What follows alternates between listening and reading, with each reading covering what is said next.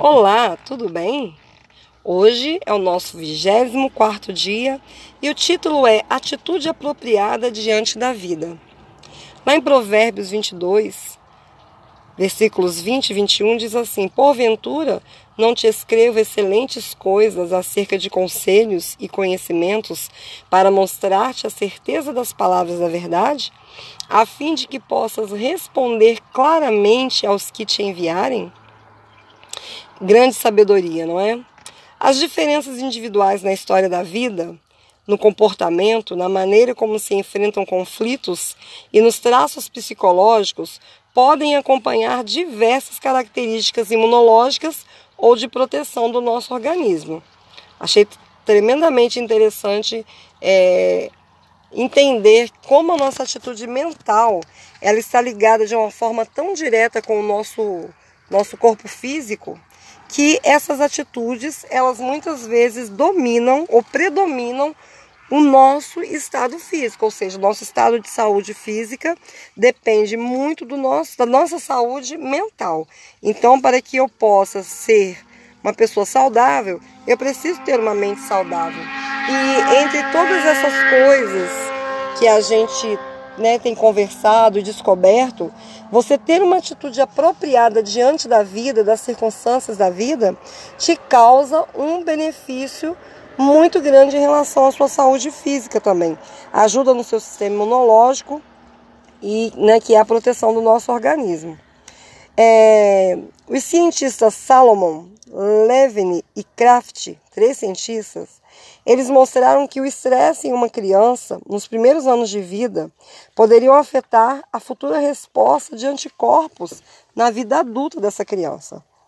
Um estudo constatou que um estilo pessimista em relação à vida se correlacionava com baixa imunidade. Ademais, está cientificamente comprovado que ressentimentos, amargura, hostilidades que não se resolvem de maneira saudável se convertem em mal-estar e dores físicas.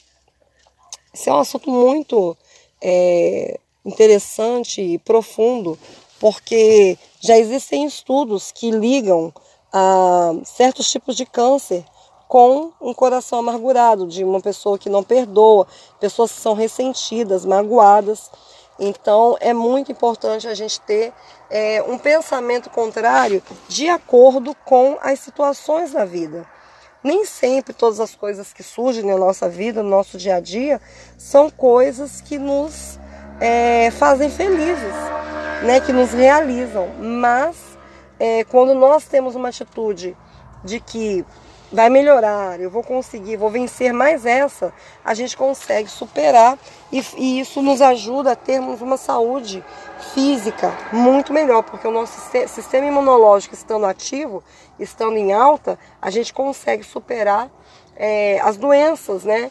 Que vem aí, os vírus, bactérias, né? Fungos, e isso é uma, algo muito agradável. Vamos fazer aquela paradinha para meditar e orar? Você está com alguma amargura, ódio ou ressentimento contra alguém? Fale agora com o Espírito Santo que quer se livrar desses venenos, porque esses sentimentos causam venenos para o nosso sangue.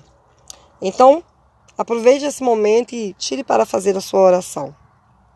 Talvez nesse momento você esteja chorando porque seu coração não quer perdoar. Mas pense no que Jesus ensinou sobre o assunto. Se não perdoar, vai se envenenar. Para viver melhor, é preciso desenvolver uma atitude positiva diante da vida. O Senhor deu aos seres humanos inteligência e consciência. Ninguém pode se esconder de si mesmo. Isso está escrito lá em Provérbios 20 e 27, na versão é, da linguagem de hoje. Muitas vezes nós não podemos mudar as situações. É verdade. Mas em todos os casos, nós podemos mudar a nossa visão sobre o que nos acontece. Um escritor chamado Charles Swindoll, Swindoll, Charles Swindoll, disse certa vez um, um texto, escreveu um texto muito importante, eu gostaria que nós meditássemos nele. Ele disse assim: Olha, quanto mais vivo, mais me dou conta do impacto que a atitude da pessoa tem na vida.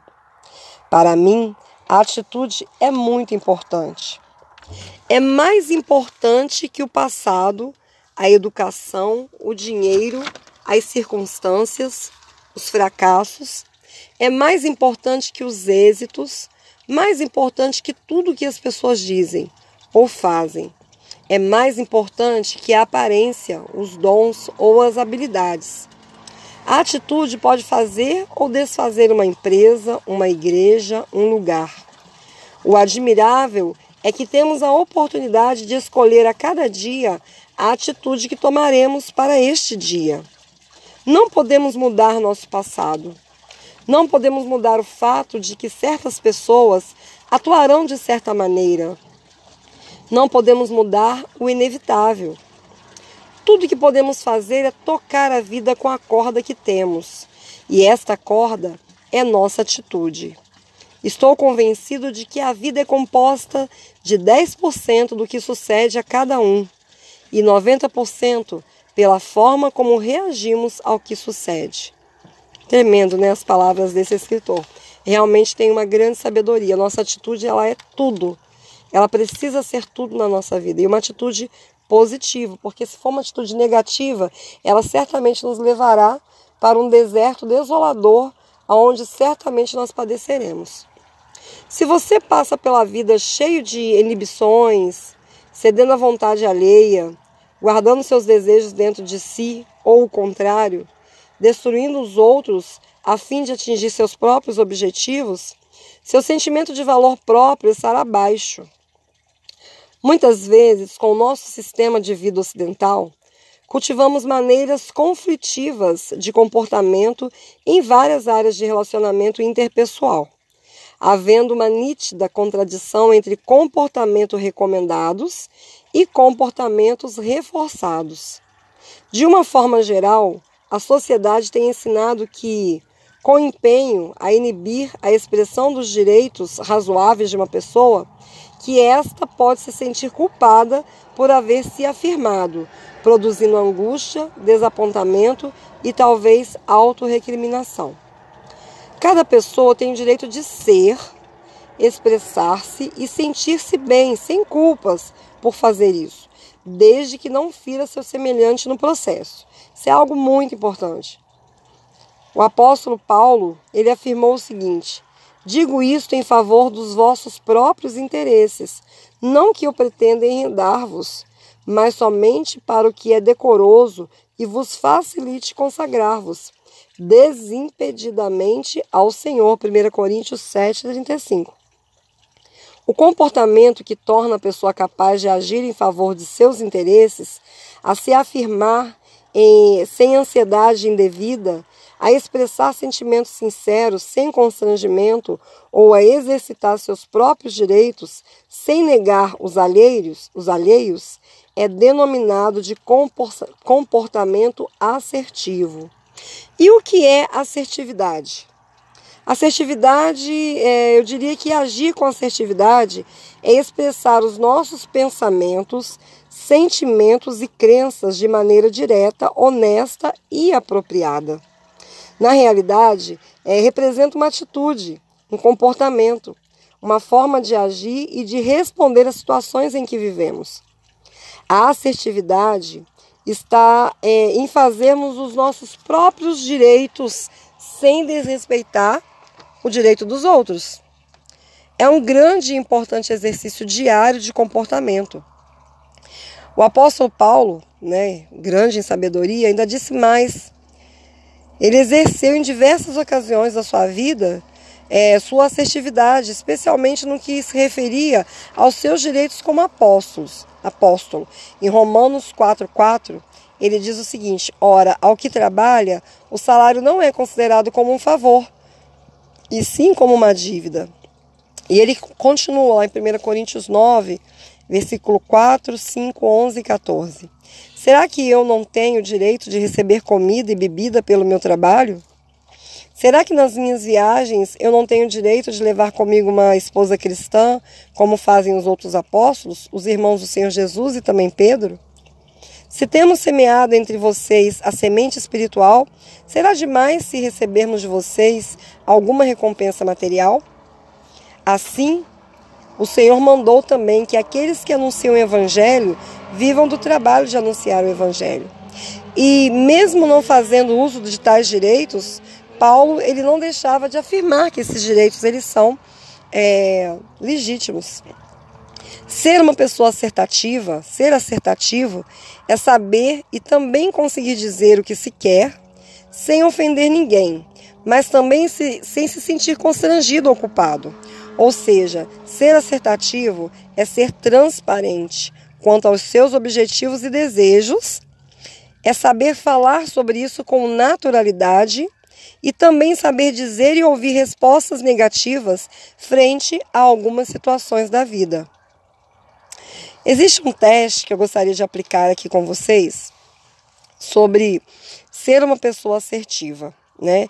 É, esse teste ele se refere ao aperfeiçoamento de suas metas e habilidades assertativas. Então, eu vou deixar aqui algumas perguntas e depois um pequeno exercício para que vocês possam estar é, se experimentando, se descobrindo dentro de uma perspectiva assertativa ou não. E para começar o teste, é, você precisa responder honestamente as questões a seguir. Essas questões elas serão avaliadas de 1 a 5 e você colocará uma nota ao lado da frase. Então, para você que está me ouvindo, seria bom você é, ouvir e ir colocando já imediatamente. Eu vou falar de uma maneira bem pausada, que é para que você consiga é, ir respondendo né, da, dessa forma, de uma forma honesta, né? Para que você consiga depois entender é, esse exercício. É, e você vai colocar essas notas de acordo com a dificuldade ou facilidade, né? Que você tem para cada uma dessas situações. Então, é, existe uma escala de 1 a 5, 1, 2, 3, 4 e 5. Sendo que do lado do 1 é nunca, nunca, nunca você faria isso ou conseguiria fazer, é muito difícil. Aí 1, 2, 3, 4, 5 e do lado do 5 sempre. Ou seja, fácil, para mim é fácil fazer isso, não tenho dificuldades.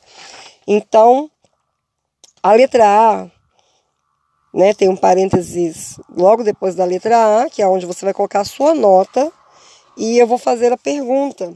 Seria interessante se você copiasse aí, né? Mais interessante porque depois você vai ter que avaliar as suas respostas, né? Então a primeira letra A diz assim: É fácil para eu falar em público? De 1 a 5, qual é a facilidade que você tem para falar em, em público? 1 quer dizer que é muito difícil, você não tem facilidade nenhuma. 2 é difícil, mas eu posso pensar no assunto. 3 é difícil, mas eu posso encarar, eu consigo encarar. 4 ah, eu tenho mais facilidade para falar, né? Mais facilidade. Eu acho que eu consigo sim. E cinco, não, não tenho problema nenhum, posso falar em público tranquilamente. Então, é só, é só um, um, exemplo que eu estou dando de como você vai fazer esse exercício. Essa é a primeira pergunta. É fácil para eu falar em público? B. É fácil para eu ficar em pé e falar diante de uma classe, em um escritório, em uma festa de família? C. Posso expressar meus sentimentos se quiser? D. Consigo perguntar coisas que não entendo numa reunião, num curso, numa excursão? E. Consigo dizer não sem me sentir culpado? F. Não tenho problemas em receber críticas. G. Respeito as outras pessoas. H. Eu me respeito e tenho autoestima. I.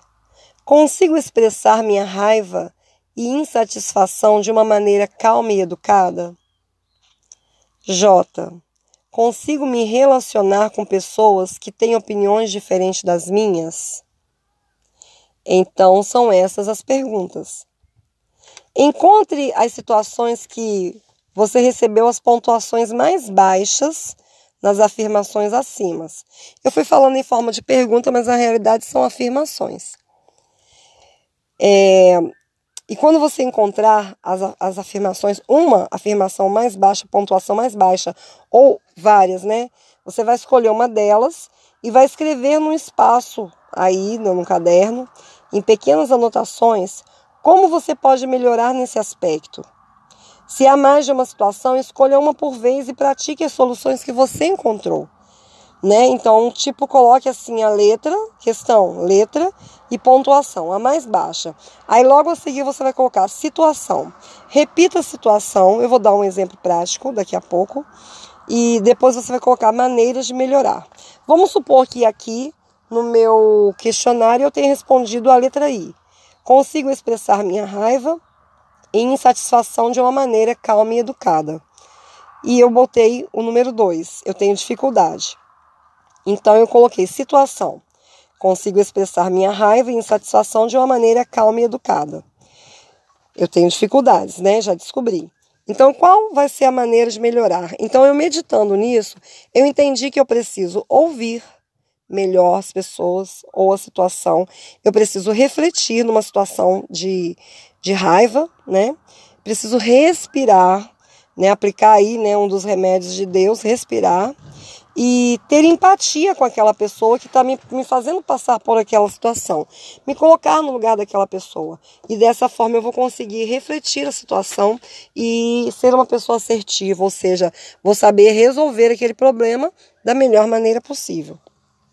Um cuidado que deve ser tomado, principalmente em suas primeiras asserções, é que pode acontecer que você seja assertivo em uma situação interpretada erroneamente. Além disso, Pode ser que use uma técnica ainda imperfeita e ofenda outra pessoa. Se quaisquer dessas situações é, ocorrerem, você deve ter uma boa vontade em admitir que errou. Não há necessidade de se justificar demais, tentando remediar a situação, mas deve ser aberto o suficiente para demonstrar que sabe quando cometeu um erro. Mais ainda, não deve ficar apreensivo com as asserções futuras em relação àquela pessoa. Se sentir novamente que a situação exige isso, né, fique tranquilo, respire, reflita sobre a situação.